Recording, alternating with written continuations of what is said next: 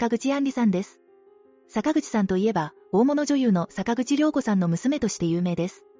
え、本当に？テレビで見たことあるかも。そうですよ。坂口さんは母親の坂口良子さんと一緒にテレビに出たり、いろんな番組に出演していました。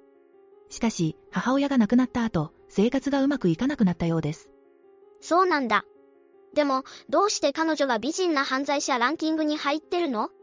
坂口さんは、母親の死後に付き合った恋人と別れた前後からホストクラブに通うようになり、多額の借金を抱えていたようなんです。そして2016年には、事務所を退社してセクシービデオに出演し、同時にキャバクラや風俗店で働くようになりました。ええ、それって、坂口さんが本当にやりたかったことじゃなさそうだね。なんか無理してそう。そうですね。でも、その後も彼女の周りでは色々なトラブルが起こりました。